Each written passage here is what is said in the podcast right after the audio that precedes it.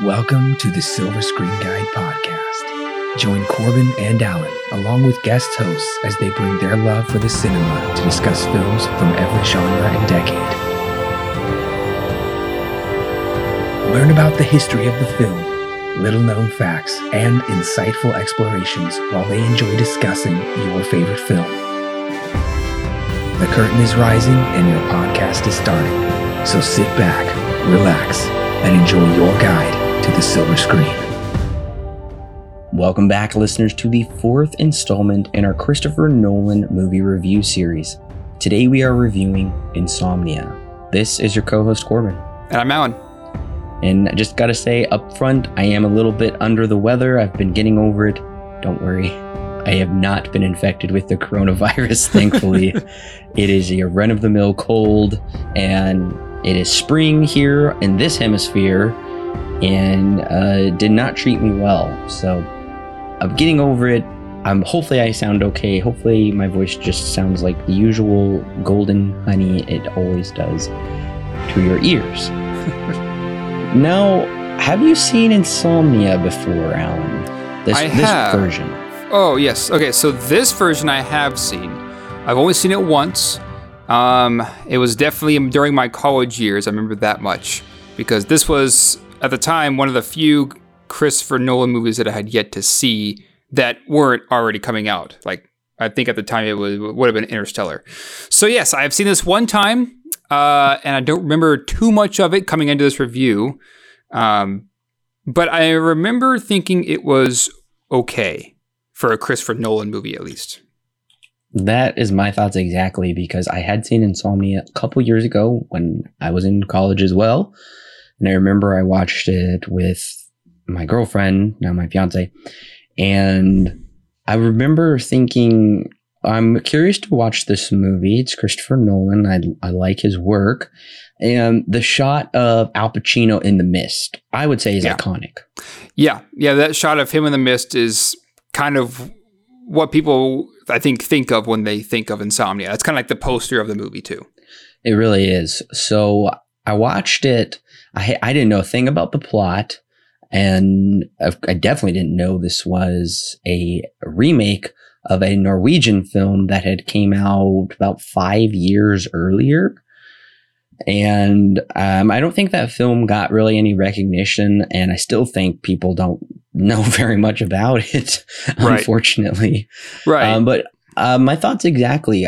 When I finished the movie, I thought, well, that was okay. So I really wasn't too overwhelmed by the film, but you know, now that we both have our SSG goggles on, maybe we'll think something completely different.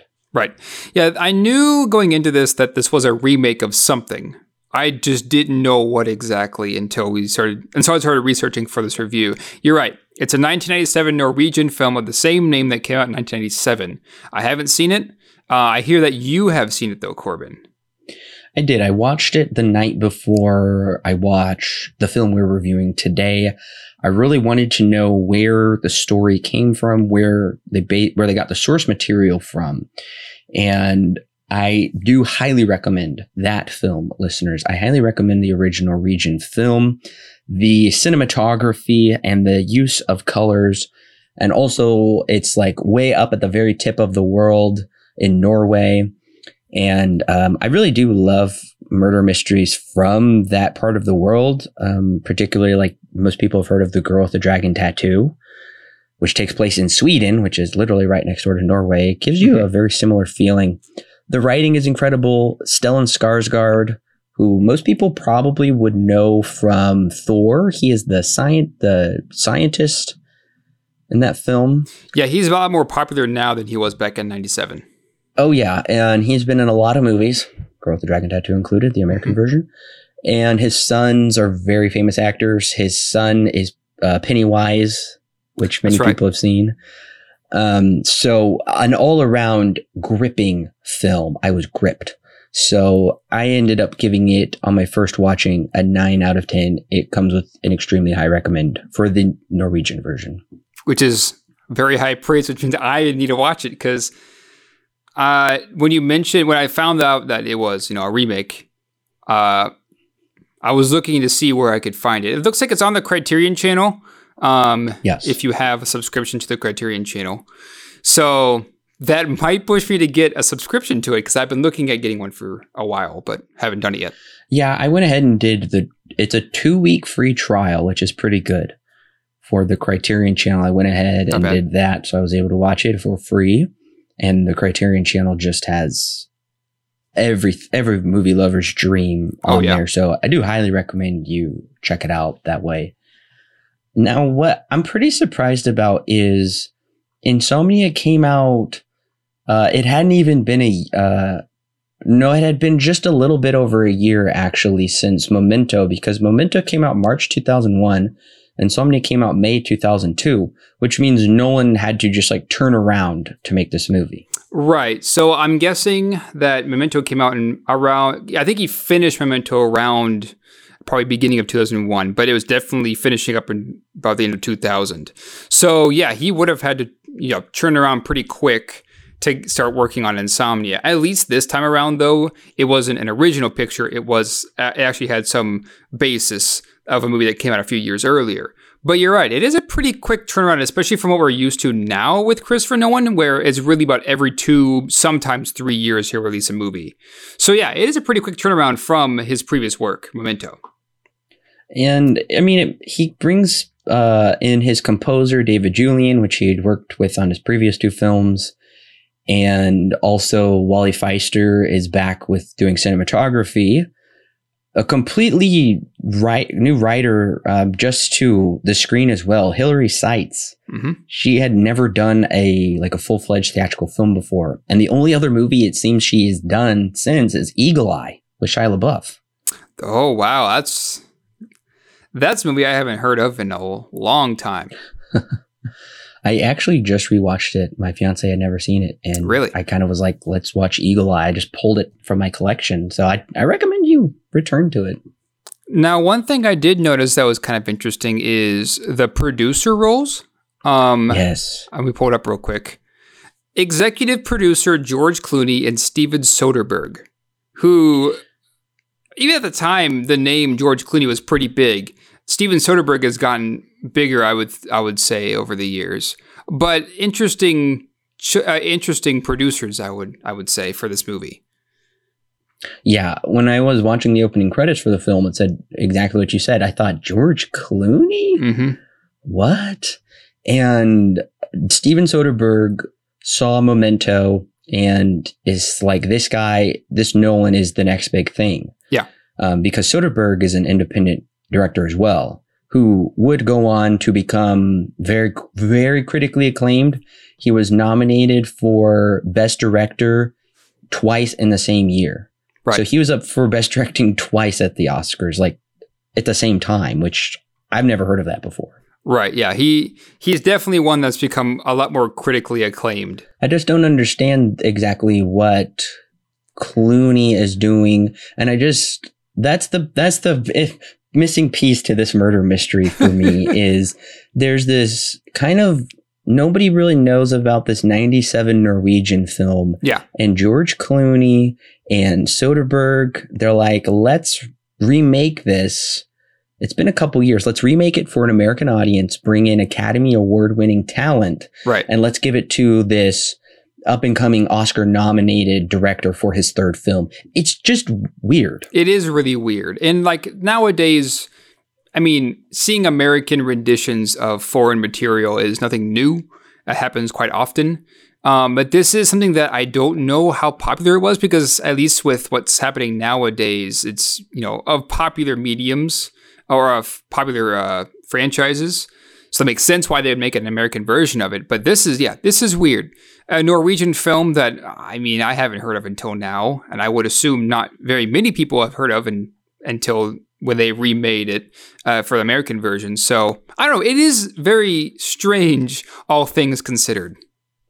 And why in the world did they release this May 24th? Like, that's like the blockbuster summer season is underway. This film really has no business being in the roster at this point. Yeah, our rated R murder mystery. Yeah, being released right at the beginning of the summer. It's strange, the release date and what I guess what they're trying to go for with this movie. And you brought up a good point. This is Nolan's final R-rated film so far. And the story is much more straightforward. Yeah. It's linear storytelling, unlike his previous two films. Right. The staple that we noted last time in Memento is not really present here, where it kind of jumps in and out of time. Yeah. That will happen later in later works. This is very much a departure from that. From that idea, or that, I guess, that filmmaking style that he has. I couldn't help but notice this is his lowest IMDb rated film, a 7.2. That's fine. That's really nothing to write home about. Yeah. But considering his last film, Memento, has an 8.4, that's a huge drop. Yeah, especially for a director who is as renowned as Nolan, a 7.2 on IMDb is really low, all things considered. Now, I would argue that the rest of the scores paint this movie in a much better light, because IMDb definitely has the lowest of all the other scoring websites that we look at here on the podcast. So while IMDb has it as 7.2, the Metascore is a 78, which is a pretty good score critically. Oh, yeah. CinemaScore is a B, which is still pretty good, although that one is kind of low still. That's low. Yeah. Rotten Tomatoes at a 92% critic rating, which is very good, and a 77% audience rating, which is still pretty good, and then a Letterboxd score of 3.5. So it kind of looks like critics loved it, and audiences were either on the grounds of it's good or it's okay. They seem to have. There doesn't really seem to be a very, I guess, concrete audience score here. Outside of, I guess, okay or pretty good from the audience, I would say. It is saying something when Memento and Insomnia have identical critic scores on Rotten Tomatoes. Yeah. And Insomnia just took 2 points lower than Memento, which was at an 80. Right. But the audience score for Memento was 94, and this dropped to 77. Right, which is a pretty big drop. It's significant. Yeah. It's still in the recommend range from audiences. Right. But nevertheless, you can tell that audiences really thought this one was fine. Right. And it had a fairly weak opening weekend. Yeah, it came out at number 3. Now, again, to be fair, this is also right in the middle of the summer blockbuster season. So Star Wars Episode 2 had come out just 2 weeks prior to this. The Sam Raimi Juggernaut Spider-Man franchise kicked off and was on there for 4 weeks. And that came in when Insomnia came out, it was number 2. Wow. Number 4 was Spirit, Stallion of the Cimarron, I think is what the title is, which is opening in its first week. And then number 5 is this movie called Enough, also opening in its first week. Week number 2, it dropped down to, I think it was number 6.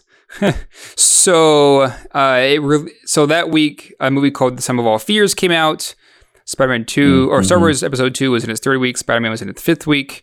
Undercover Brother was released also this week at number 4. And then Spirit after that. And then in week number 3, it dropped to number 8. So yeah, its theatrical run it's pretty weak. For opening weekend is, I would say that's pretty weak. The budget is not very big, $46 million. Right. But it at least went on. It was not a box office failure. It made some pretty good profits at the box office. That's right. Yeah. Budget of $46 billion, opening weekend of $20.9, which isn't great. But domestically, it ended up getting $67.3 million, which is not double, but it is over their budget. Where in the foreign markets, they got $46.4 million with a worldwide total of $112.6 million. So all things considered, it did make its money back. It did pretty all right in the box office.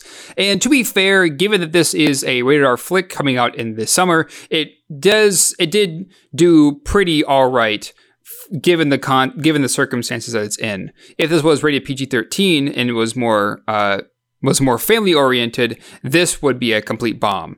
But I wouldn't really consider this necessarily a complete bomb. No. Just, it didn't do great, but it did all right. Again, all things considered. And I think in some ways that's also what attracts at least producers to Nolan. Yeah. Is that he's able to take a small budget and no matter what, get critical success from it and at least make a well enough profit to keep him working again, because right. his previous two films had almost nothing budgets and the profits were very significant. In a way, this almost feels like they were testing Nolan. Maybe. And they're like, we're going to give you a very anti-audience summer type movie. And we're going to see what we're going to give you. You're going to work with veteran actors. And we're going to see what you can do with this. And also, you have less than a year to get it out. Right. And to finish it up. So to me, this almost feels like a test to prove his worth, because everybody's like, he's the next big thing. And they're like, let's have him in some ways kind of remake Silence of the Lambs with a lot less money and a lot less. I don't know. You kind of feel that way too? I could definitely maybe see a test coming from this movie where they're like, okay, well, he made Memento, which was like insane. What can he do with something like this? So yeah, it does in some ways feel like a test for Nolan to see what exactly he can do and what the audience would react to, something that he would do. So yeah, it is an interesting, even in his lineup of movies, this is probably the one that I would consider to be kind of the one that's, it's weird in its placement. It doesn't feel like it's much of anything else that he would go on to do or has done before. Yeah, and that is reflected. This is his fourth lowest grossing film worldwide and domestically. Right. And it's interesting because he will go on to make another film in a couple years that will have a lower grossing than this one, actually. Oh, really? Yes. Oh. We'll talk about that one in a few weeks. Yes. Now, okay, let's say it is 2002 and you got to be like 17 to see a rated R movie? Yep. Something like that? All right. You and I are 17 and we see this trailer on TV. Will the trailer get you into the theater? Honestly, this trailer kind of paints it out to be just a generic... a very generic murder mystery. There's a death of some kind. Usually the cliche way going about it is there's a death of a girl and the killer is some maniac. That's kind of how it's painted out to be in the trailer. So I don't know. I don't think I would be very intrigued to go see it. I think it would look kind of cliche, I guess would be the best way to put it. Yeah, I really thought this was an awful early 2000s trailer. Yeah, it does have that early 2000s vibe to it as well with the narration and stuff. Yeah, the narration, the editing, it's very generic. It's also very inaccurate. Yeah. Because they clip dialogue from certain points of the film to make this out to be the story is completely false they paint in the trailer. Yeah. Yeah. And it kind of gives away the whole movie in a way. Yep. A lot of the plot beats are exposed in scenes in the film. So I wouldn't go see this movie based on the trailer. I wouldn't be there. Yep, same. All right. Are we ready to give them the plot? I think so. All right, listeners, if you haven't seen Christopher Nolan's Insomnia and you don't want the film spoiled for you, go ahead and click pause right now. Go ahead and watch the film and come back and click play, and we'll be ready to talk about it. Detective Will Dormer, played by Al Pacino, and partner Hap Eckhart, played by Martin Donovan, are sent to Nightmute, Alaska to investigate the murder of a 17-year-old girl. Upon arrival, they are greeted by a new detective in the town named Ellie Burr, played by Hilary Swank, who is a big fan of Dormer's work. Unfortunately, partner Eckhart reveals to Dormer that an investigation has been launched on a past crime of his, and knowing the secret... Eckhart is going to come forward with the evidence against Dormer for his own immunity, meaning that those who Dormer locked up would go free. After luring the murderer to the crime scene, Dormer, Eckhart, and the Nightmute police force chase the suspect into the dense fog. Dormer fires, thinking he's caught the murderer, but turns out he's accidentally shot his partner. Being a town where the sun never sets this time of the year, and investigations with the murder of Kay... and the shooting of Eckhart, his partner, Dormer is plagued with insomnia.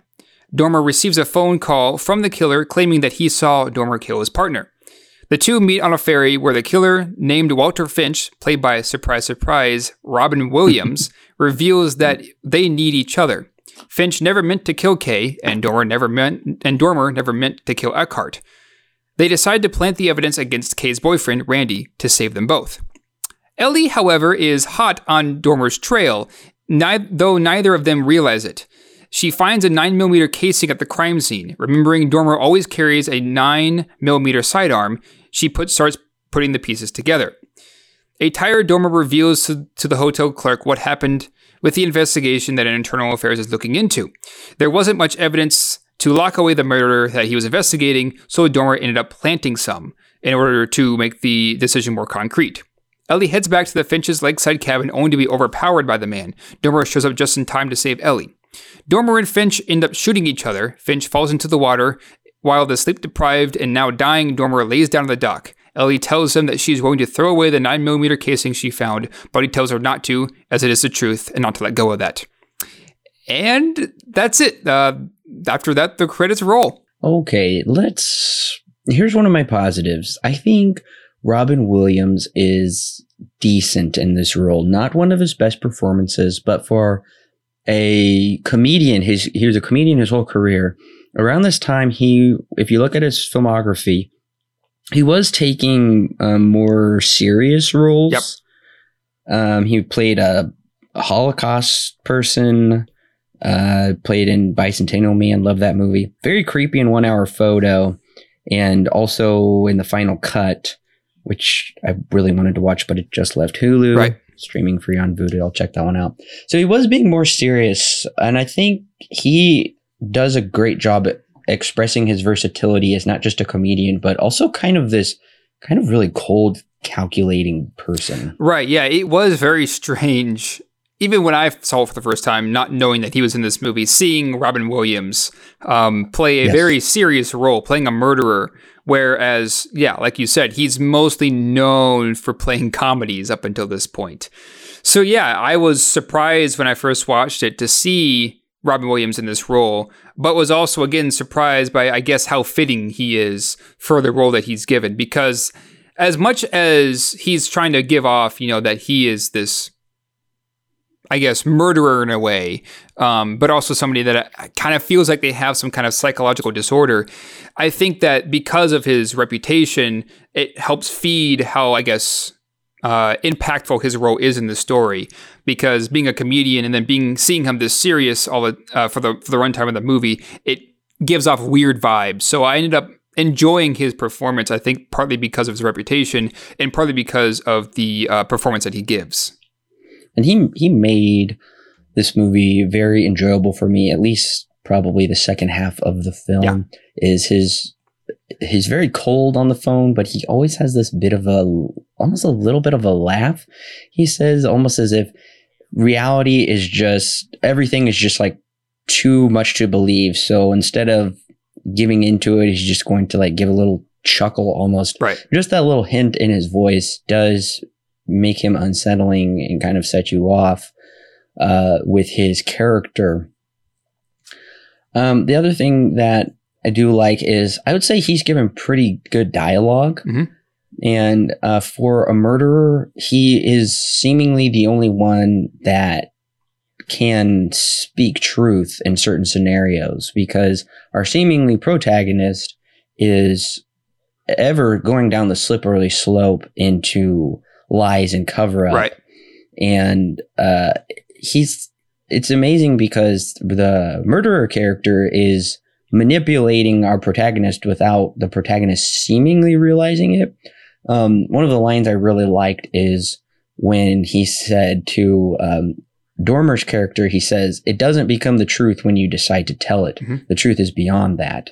And that's definitely a point of Nolan films that we've seen so far, and this film absolutely plays with the idea of subjective reality, because it's constantly saying, what did you see? Right. And what actually happened?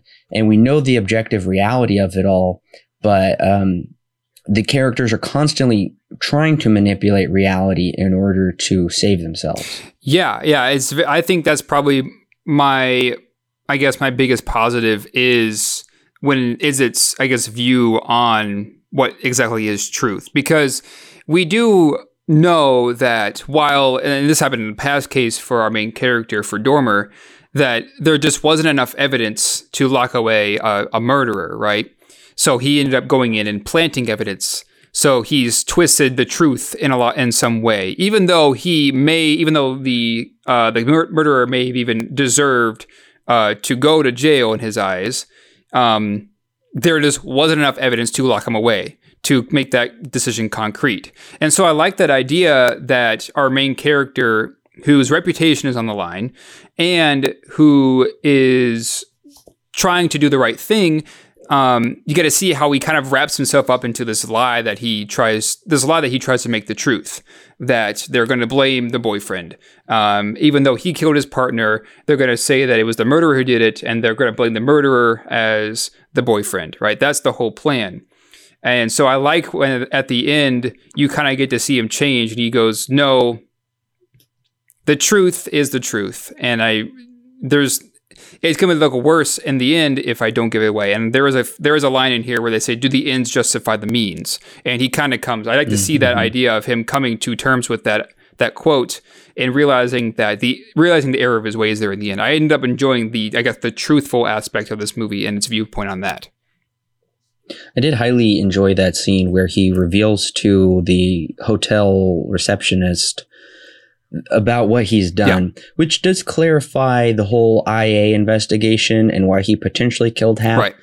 Because I will say I found that very confusing when Hap brings it up at dinner. Clearly, they know information that's being withheld from us. Right. And I feel kind of lost during that whole IA thing. And I'm thinking, how is this? What is going on? But regardless, when he does reveal that he planted evidence, and we get to see, because in the beginning of the movie, we see somebody with gloves on kind of rubbing blood into something, and we have no idea what that is. I'm assuming it is the murderer. We're seeing flashes of what the murderer has done. Right. Even though they're kind of overlaid with the waking dreams of our protagonist here. And I'm thinking, how could the protagonist know that stuff? He's not really haunted by this murder. He's haunted by what he's done. And once we do get that reveal, I felt that paid off. I felt like it kind of was coming a little too late, because I was just kind of lost on the whole thing up until then, but I did like the reveal. Right. Yeah. They do kind of give you enough information. You know that there is going to be, the police chief is launching an investigation to a previous investigation he was in, but all the details aren't there quite yet. And I do kind of enjoy that we get all those details from his realization of what exactly is the right thing to do in the situation. So, but yeah, I do agree with you. The reveal, or I guess how they tell the background info of Dormer's past investigation, where he planted that evidence, is not told, I guess, in the best way possible. It does kind of feel like the information that they withhold probably could have been given to us sooner, or a bit more clearer. They don't really spell it out, I would say, enough in that scene when they're at dinner and Eckhart is telling him that he's going to go through with it, and he's going to tell the police chief what happened. So yeah, I would agree with you. I wish that they would have told us more on that, given us more information. And I would agree, because coming off of the original film, that motivation or character backstory is nowhere to be found in the original movie. So then this frustrated me, that I just thought that maybe they're grasping at straws to create more of a conflict than was necessarily needed within the situation. I think in hindsight, I like it. It's just one of those things where you'd have to go back and rewatch the movie, knowing full well the gravity of this character's actions, for it to have any sort of an impact on him shooting Hap. Right. And I would say that the plot of our main character, learning the error of his ways, where he needs to tell the truth, not try and cover up or not trying to plant evidence, even if he is right. I found that to be like the main part of the movie. And I found the murder of the 17-year-old to be more of just the lead in to that part of the movie. So I ended up enjoying, I think, this aspect of the truth should always be revealed in the right way to be the most interesting piece of this movie, because I didn't think that the 17-year-old murder was necessarily the main focus of the movie. Rather, it was Dormer needing to realize, the truth and how to tell it and what the truth should actually be. And that's what I missed the very first time that I watched this movie. I missed the fact that, because I'm thinking this is just a straightforward murder mystery and we're trying to figure out who the murderer is and what his motivations are. And the way the murderer is revealed and his motivations come about, it's really just told to us and it's very nonchalant. It's not a big twist, which left me feeling very disappointed in my first watch. But I would say what really helped me realize this was when I did watch the Norwegian version and I thought, oh, this isn't really about the murderer and the death of this girl at all. This is about how our protagonist becomes the villain ultimately. And it just so happens that he accidentally shoots his partner while investigating it. And that becomes the main crux of the story, is right. This character study of how this seemingly great guy will go to great lengths to save himself and how ultimately destroys himself. That's the core of the story. And that story, at least in the Norwegian version, is fantastic. Yeah. And I like how they tell it here too, because we get to a point about halfway through the movie where Dormer has gotten so wrapped up into saving his reputation that literally the murder of Kay has taken a back seat to the story. I will say I feel somewhat cheated, though, that I think the Kay story takes too much of a back seat in the end, because like I said, when Robin Williams' character is talking about how she was laughing at him and then he started hitting her and then ultimately he murdered her that way. And then that's kind of the end. That's kind of the resolution to it. Right. I didn't feel like there was a sufficient enough arc to that as well, because in some ways it does kind of feel like a bait and switch, how they bait us in with that plot. And then it feels like they're still trying to figure it out, except the detective figures out who it is. And then he ends up working with this guy. And then he ultimately just ends up shooting him, and that's pretty much it. I really don't want to give anything away in the Norwegian version, because I know you definitely want to see it, Alan, and other people do, but the way that all comes together, like full circle, and that conclusion, it's very haunting, and it really does feel satisfying in a way I kind of felt like this movie was missing out on. That didn't bother me, I guess, nearly as much as it bothered you, because I was on board for the story that I think Nolan was trying to tell, and that is the Detective Dormer trying to scramble and save himself, more or less, save himself and his reputation, instead of, figuring out the truth to this murdered 17-year-old girl and revealing that to the police. Instead, he's trying to cover it up and save himself for murdering his partner and using that as a crux to do so. Yeah, I will say it's just better utilized in the original version, because the detective figures out a way to use Kay's murder essentially to his own advantage. Yeah, and how to save himself. And I think the gravity, like the depths that this great detective has fallen, is highlighted so much more. And I feel like we're missing some of that as well. Okay, I gotta know right off the bat, because I think a lot of this movie rests upon Al Pacino's performance. What did you think of his performance?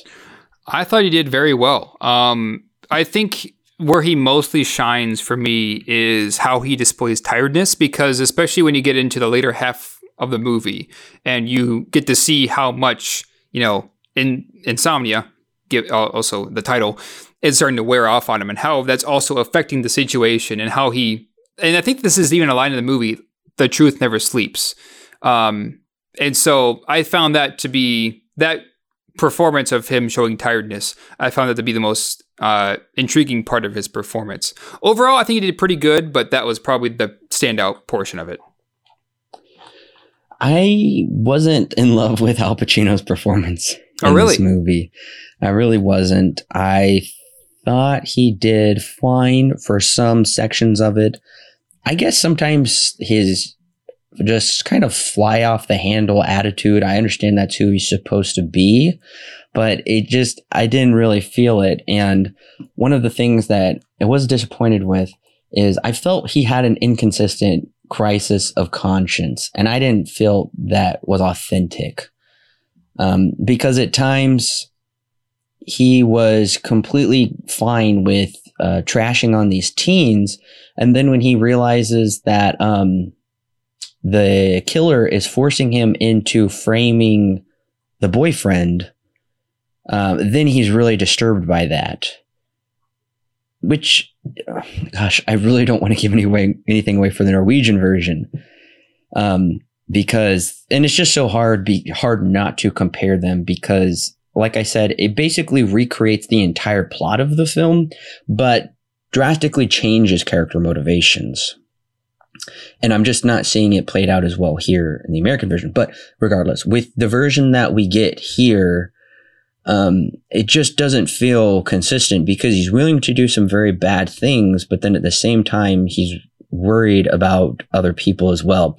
I wish that we would have just watched him just go completely downhill and stuck with that. Mm-hmm.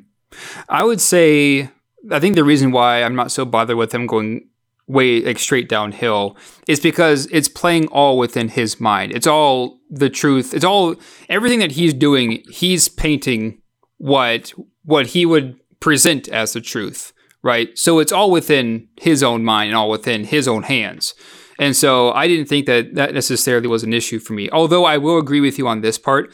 I don't think the film is necessarily all that deep with the subject matter that it goes into. I think it's rather surface level, which is a negative for me. But it sounds like the Norwegian version does do a better job at exploring some of these avenues more so than the American version of Insomnia does, which makes me even more excited to go watch it.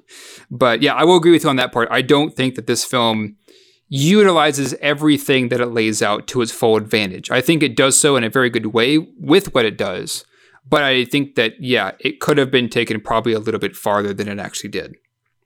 And that's something that troubles me with this American version is I'm thinking that there are points within this screenplay where characters just spill their motives all over.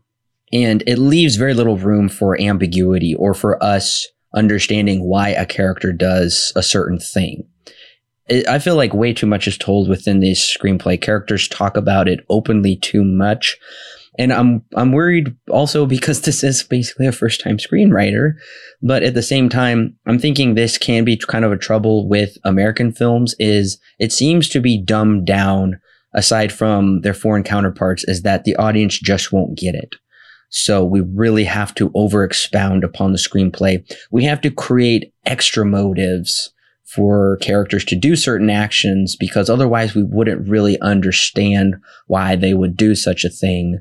So that's probably something that I really was troubled with is they just, like you just mentioned, Alan, there's a lot of rich material and character like psyches to mine and go through here.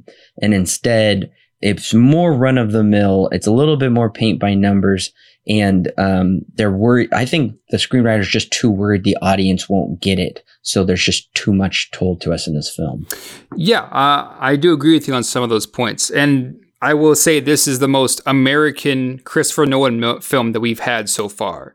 The last two I felt were kind of against the grain, especially in Memento, which was told backwards.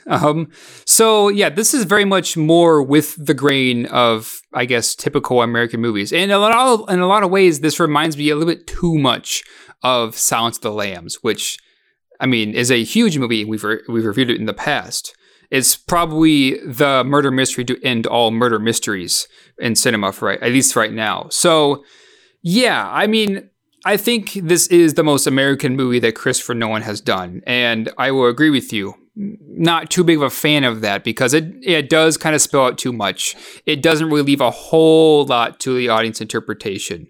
But I think that I think my reason why I was enjoying it as much as I did compared to you is because I think the idea is what intrigues me so much. The idea that this cop goes in ready to solve this mystery of a 17-year-old girl and instead switches and becomes selfish and is more worried about saving his reputation than he is figuring out the mystery that he was planning to do the whole time. I think that idea is what intrigues me so much.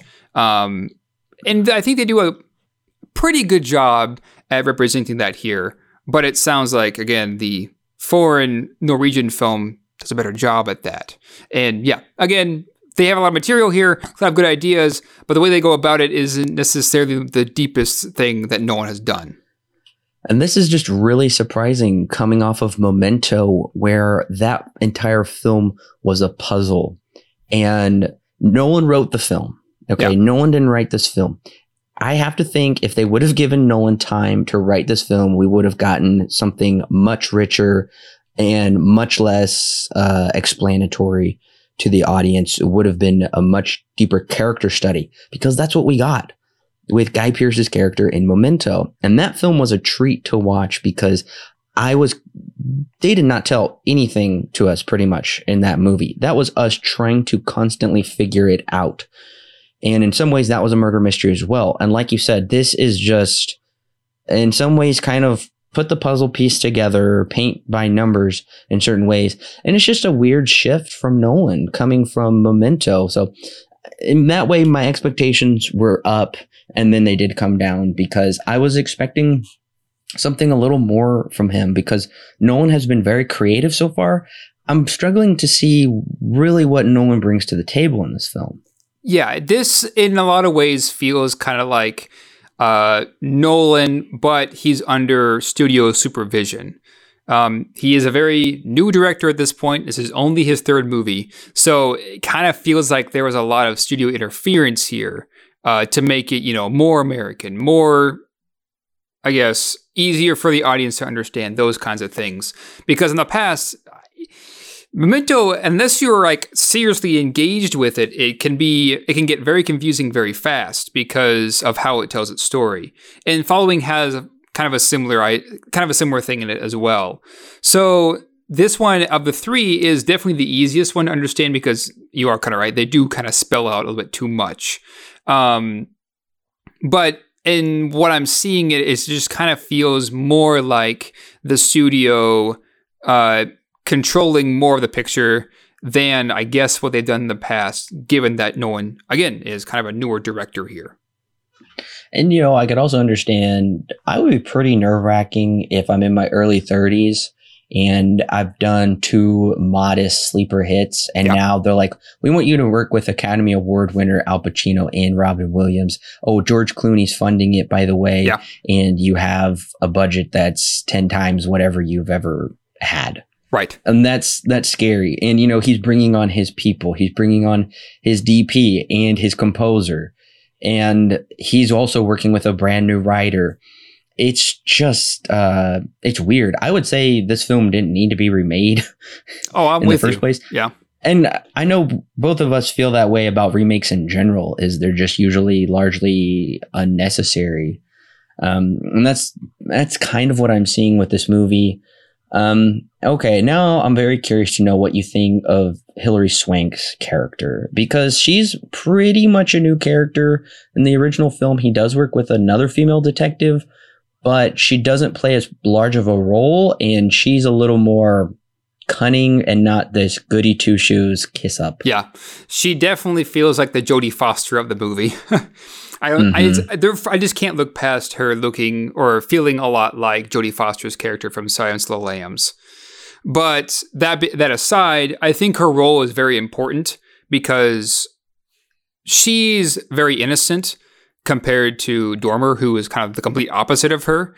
And so she's the one who finds out the truth, like the actual truth of what happened.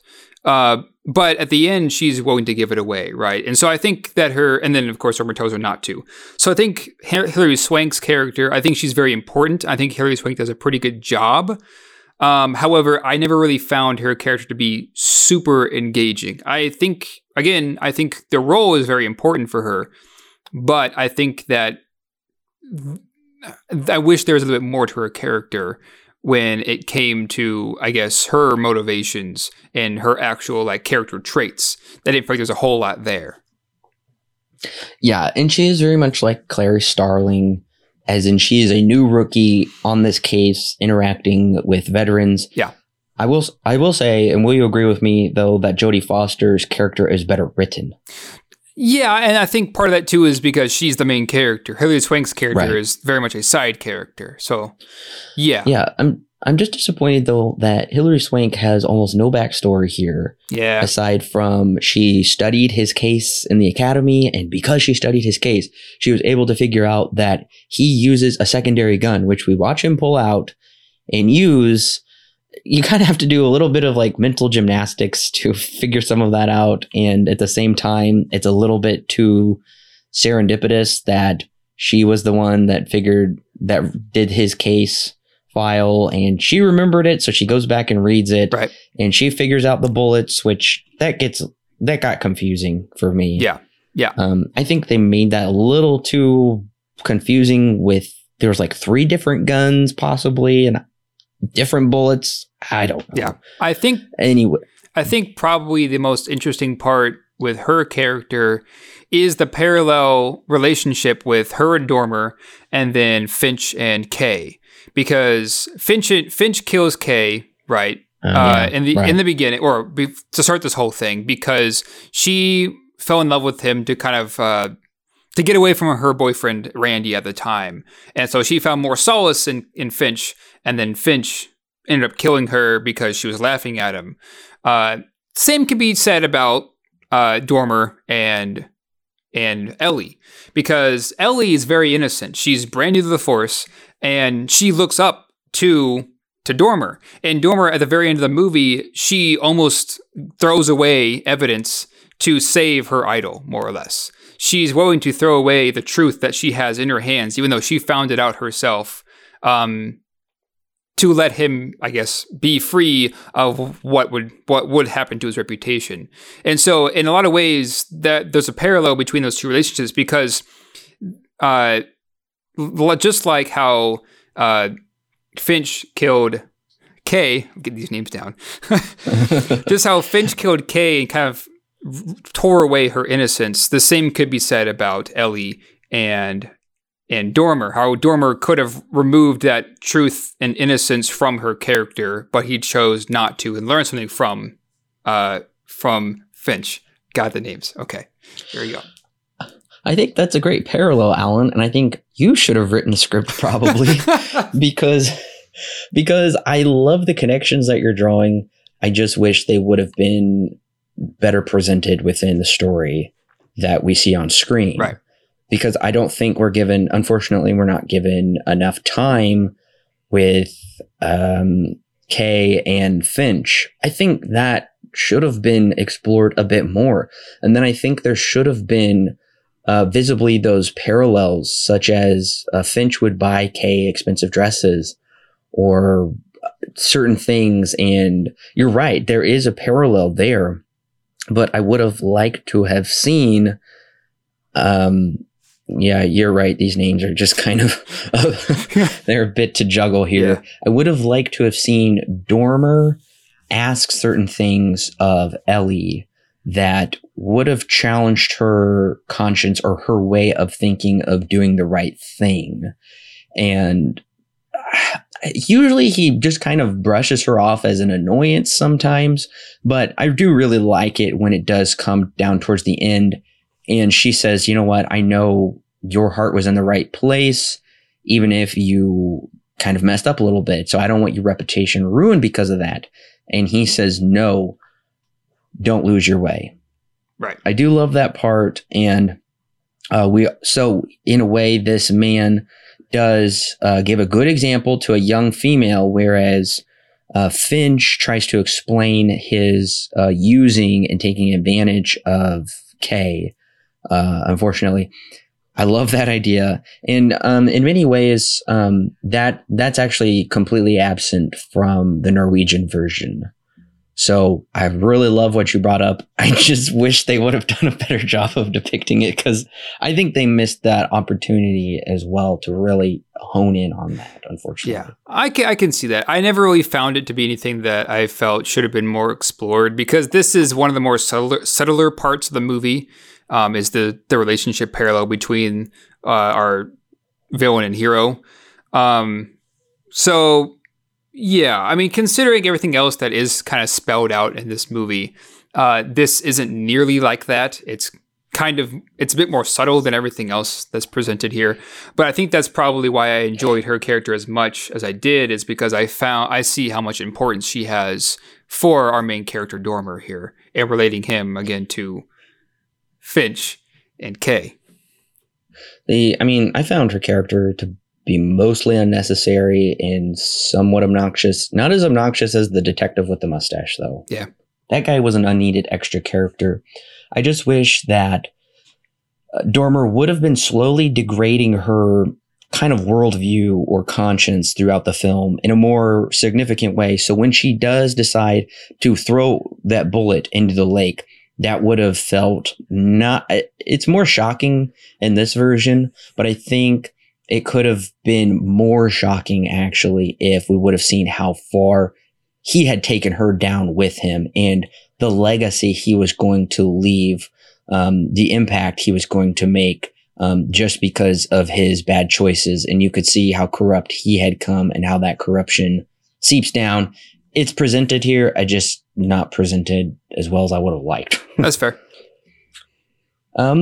I did really actually like the score for this movie. I just wish it would have been incorporated a bit more into the film. Like, it would have been pushed more towards the forefront, but given a character more into itself. Yeah, I actually never really paid too much attention to the score here. I think part of that would have been because, it isn't really pushed forward into the limelight here. It's kind of in the background. So I never really paid too much attention to it when I was watching it this time. So one of the things that I felt was awful about this movie, that truly bothered me, was the editing. The editing, there was nonstop quick cuts that made me dizzy. Oh, are you talking about the action scenes? Or like the movie in general? Action scenes.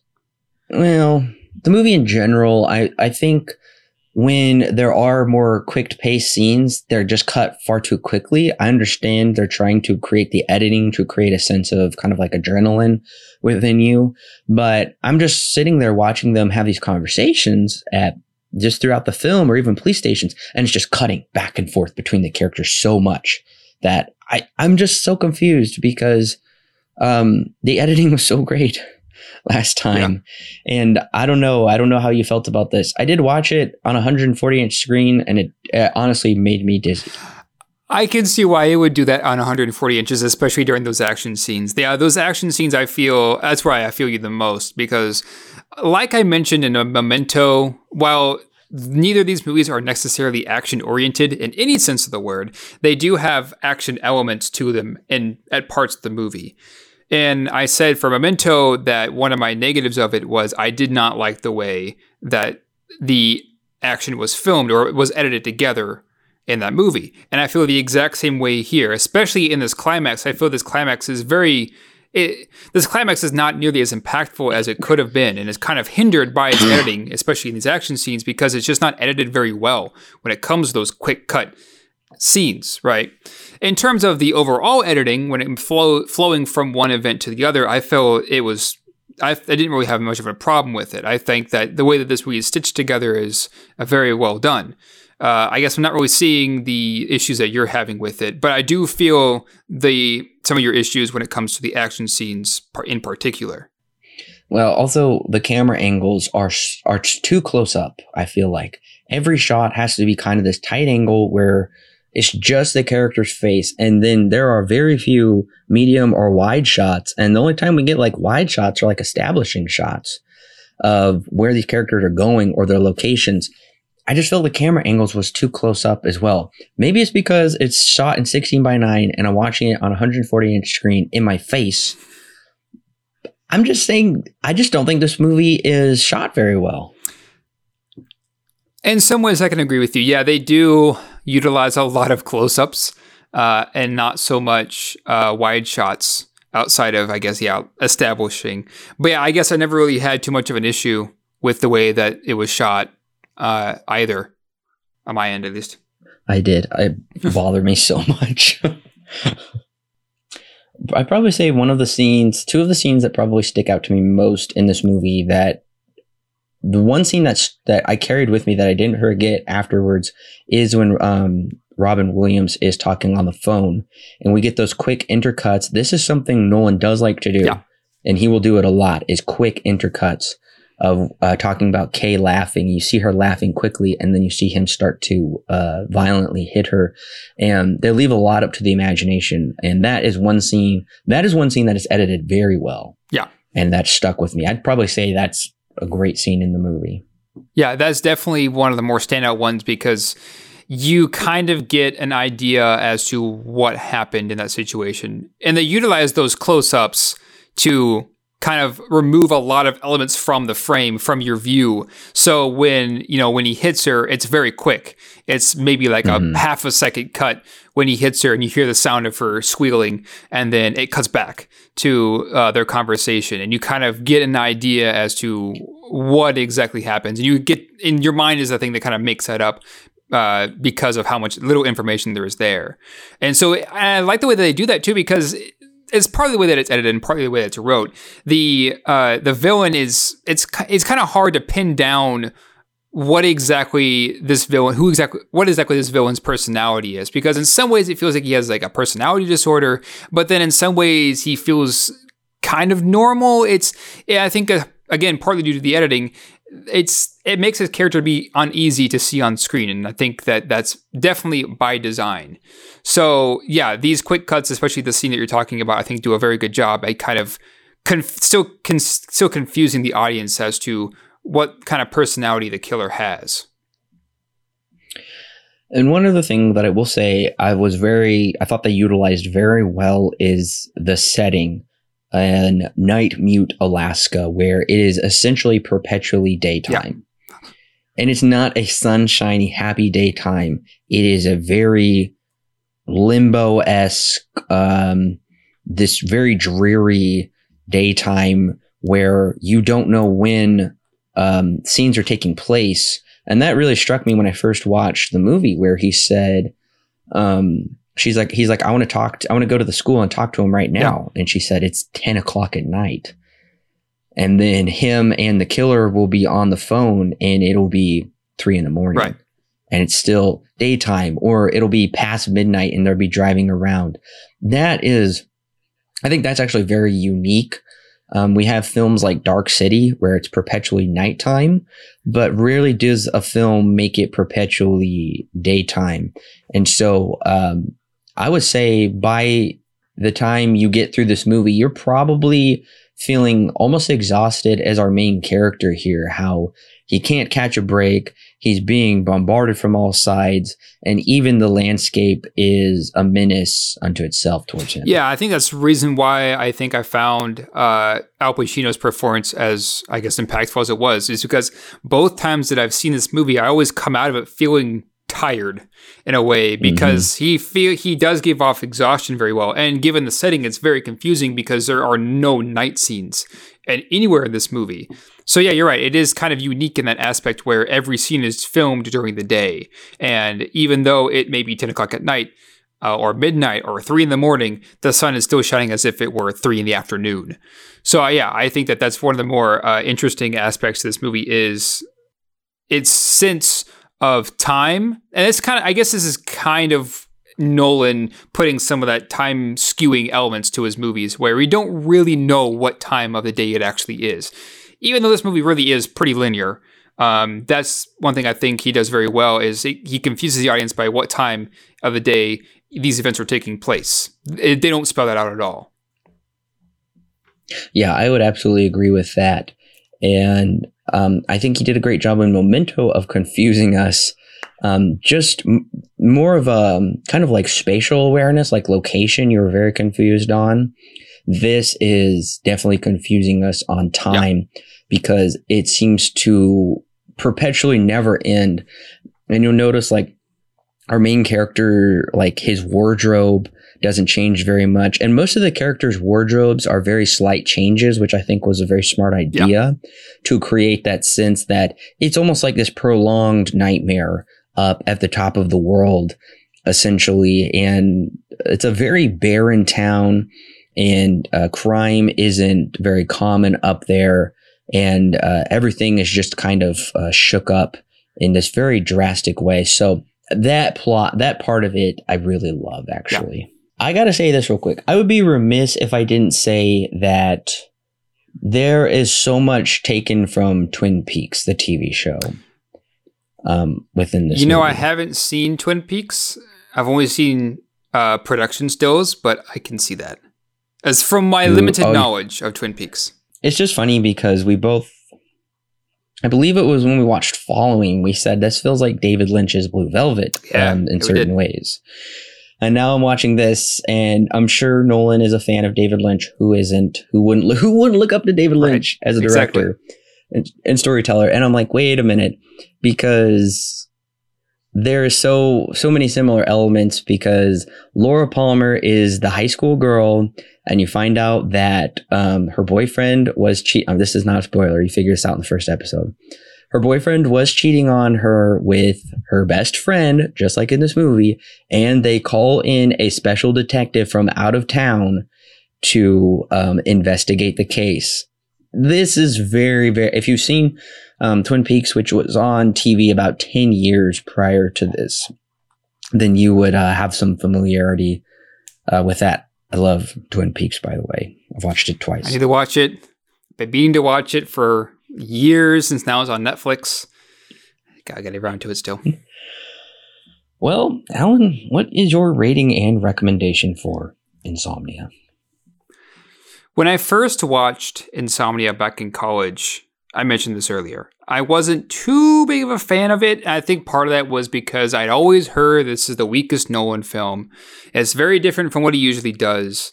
Those kinds of things. And so I went in with that mindset and came out with that same mindset. So this time around, I went in with an open mind like I usually try to do. And I was pleasantly surprised at a lot of elements, but at the same time, still feeling like there are things here that don't really feel very Nolan to me. So in an overall sense, I like the idea that they have here, where this detective goes to investigate a murder, but ends up trying to just save himself and his reputation instead. And it's the murder that isn't really the most important part of the movie. It's this reputation that he feels is the most important part. And I like that idea. And in some ways, they do very well, a very good job at presenting that. In some ways, it feels kind of generic, kind of run-of-the-mill, your run-of-the-mill murder mystery story. And there's a reason why I keep bringing up Silence of the Lambs, because I feel a lot of Silence of the Lambs in this movie. So I like some elements. I don't like some elements. It's kind of a 50-50 for me. When it really comes down to it, I think I like it more than I dislike it. So I think for me... it's probably going to end up being a 6 out of 10 with a pretty mild recommend for me. I think it's good. And I was very engaged the whole time. I think my problem is, it is, as far as this retrospective is concerned, it is the weakest known film that we've reviewed so far, and definitely the most cliche. Insomnia is a cheap American recreation of a phenomenal Norwegian film. Nolan directs, but he doesn't write. Cinematographer Wally Pfister is somewhat more creative this time than Memento, but in many ways is more so a step back.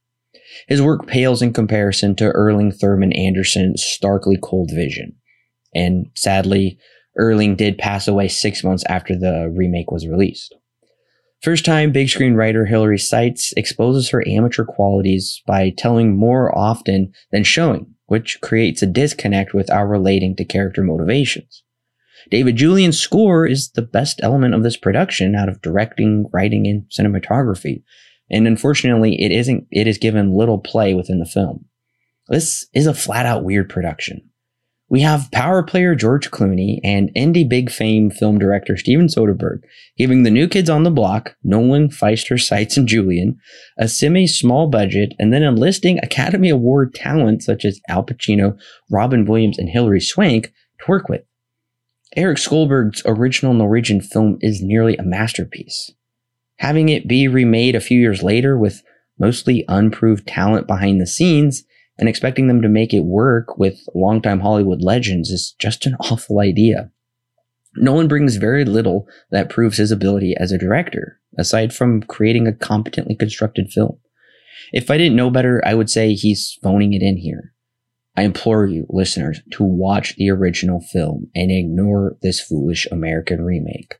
There's a reason Criterion released the Norwegian version and not this, and that this is one of two of Nolan's films that's not in the IMDb Top 250.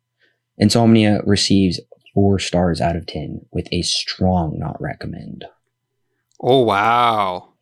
I was not expecting a 4. You know what? I was thinking about a 5 when I finished the film, a mild not recommend. And I thought, you know what? No, I got to go with a 4. It's a strong not recommend. I really didn't like this movie at all. And to me, it's just hard because I have two versions of the film. I have the American version and the Norwegian version. And to me, as I've already said, the Norwegian version's a 9 out of 10. It's so much stronger. And then when I see this film, while I do like certain things that they change, it's just so unnecessary and there's so much of it that I just don't like. So I think that kind of tainted my viewpoint of this film. Let me ask you this then. Do you think your rating would change if you had not seen the Norwegian film? What do you think your rating would be had you not gone in with that prior knowledge? Just seeing it as if it were its own standalone movie, hadn't been remade or anything. Going into this movie and watching it without seeing the Norwegian one, I would probably land between a 5 and a 6. I think in some ways I might give it the very mildest of recommends, but I would probably still land on giving it a mild not recommend because I don't think there's enough uniqueness here to really make this film worthwhile. Like we've talked about, there's enough good elements, but it's just so weak. And I'm really not trying to compare it to Nolan's past effort, which you gave a perfect 10 out of 10 to. And now it fell so far. For me, Nolan was just going straight up, and then this is just, I would say this is his weird black sheep in his oeuvre of films. Yeah. And this is also one that he didn't write, so I wonder if that has a lot to do with it, because I think so. Memento, he all wrote himself. Following, he wrote himself with, I think Memento, he wrote with his brother as well. And I know in the future, he pretty much exclusively writes either with him and his brother or him alone. Right. Only very few exceptions where he actually branch out and take a picture that is read by somebody else. So, yeah. Well, Alan, are you going to pick this one up on Blu-ray, DVD, digital, or are you going to pass? This is a movie where I've wondered, should I buy that on Blu-ray? Should I not? Because you can get it for pretty cheap. I think you can pick it up for like $5 at Best Buy or something like that. Oh, really? Because Amazon is like $14 right now. Really? Yeah. That's stupid. I know. I remember seeing it for very cheap at Best Buy at one point. Yeah. But regardless, yeah, I'll probably pick it up. Like I said, I like it more than I don't. And I think I find enough enjoyment in it for me to pick it up. I wouldn't pay more than $10 for it. I'd probably pay $5. Yeah. But yeah, I'll probably end picking it up. I'm glad to watch the original region film as well, and we'll see if that one's a pickup or pass. See if that one's a pickup or I pass on, but we'll see. Yeah, I will pick this film up. It's got to be a cheap price though, and the only reason I'll pick this up is to complete the Nolan collection, so I have all of Nolan's films. Fair enough. I'll definitely buy the Criterion though of the Norwegian film. That's not a question. But I gotta say, so far, my average rating for the Nolan films, because this one I gave a 4, it dropped all the way to a 6 for the first 3 films. Yikes. It's a definite yikes. And it is interesting to note Nolan's moving out of R-rated territory, and he is moving into the most iconic, arguably the most iconic superhero ever. And that is Batman. He is given the role of directing for his 4th film. He is, I don't even know if he's 35 yet at this point, and he gets to take over the reins to Warner Brothers' juggernaut property, Batman. And it should be no surprise that those films are loved. Yes, those are considered by many to be probably the most important, and some would even say the best superhero franchise, superhero trilogy to have ever been produced. And we'll see why next week, because back in 2005, superhero films were very different than they would be when Iron Man came out and started the entire MCU. I hadn't seen Batman Begins in a long time, and I was just watching it with my fiance, and it was really nice to just rediscover that film. Yeah, I'm excited too. I think the last time I watched it would have been the time that I went through and watched the entire Batman, that Dark Knight trilogy, in one day. Oh wow! Takes about seven hours. Actually, it's about 7 hours right on the dot. But I did it. I think that was the last time that I watched it. I think. So I'm very excited. Next week we're going to be back reviewing Batman Begins.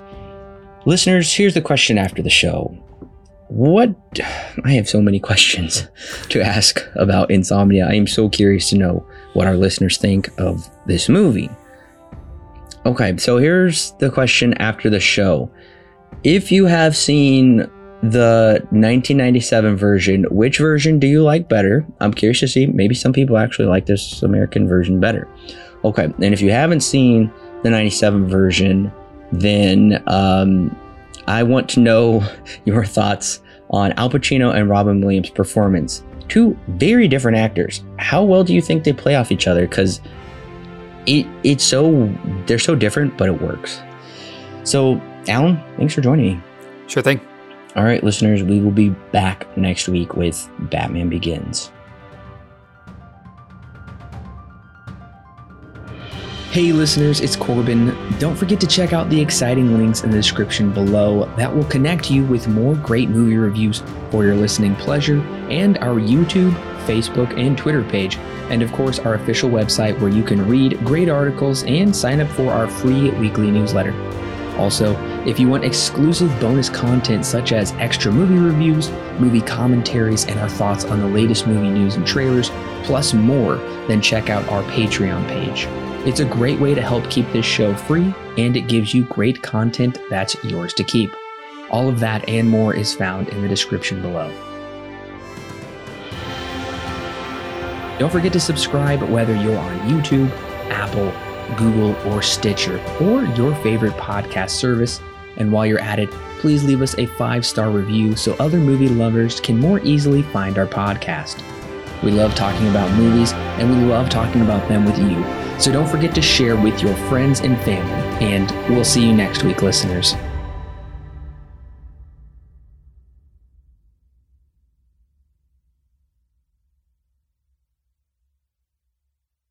The Silver Screen Guide podcast is edited and produced by Alan and Corbin. Intro and outro music is created by Thomas Rankin. The thoughts and opinions herein expressed are those of the individual and do not necessarily represent those held by Silver Screen Guide. Silver Screen Guide is not affiliated with any company or individual involved with the creation of this movie or TV show. No portion of the podcast may be used without express written permission from Silver Screen Guide.